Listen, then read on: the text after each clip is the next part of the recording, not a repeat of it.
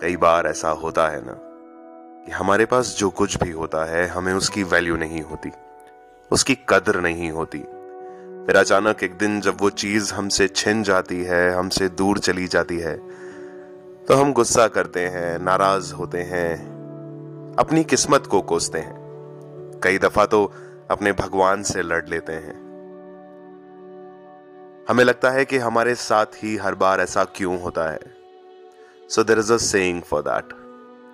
Never take anything for granted, else God will take it from you.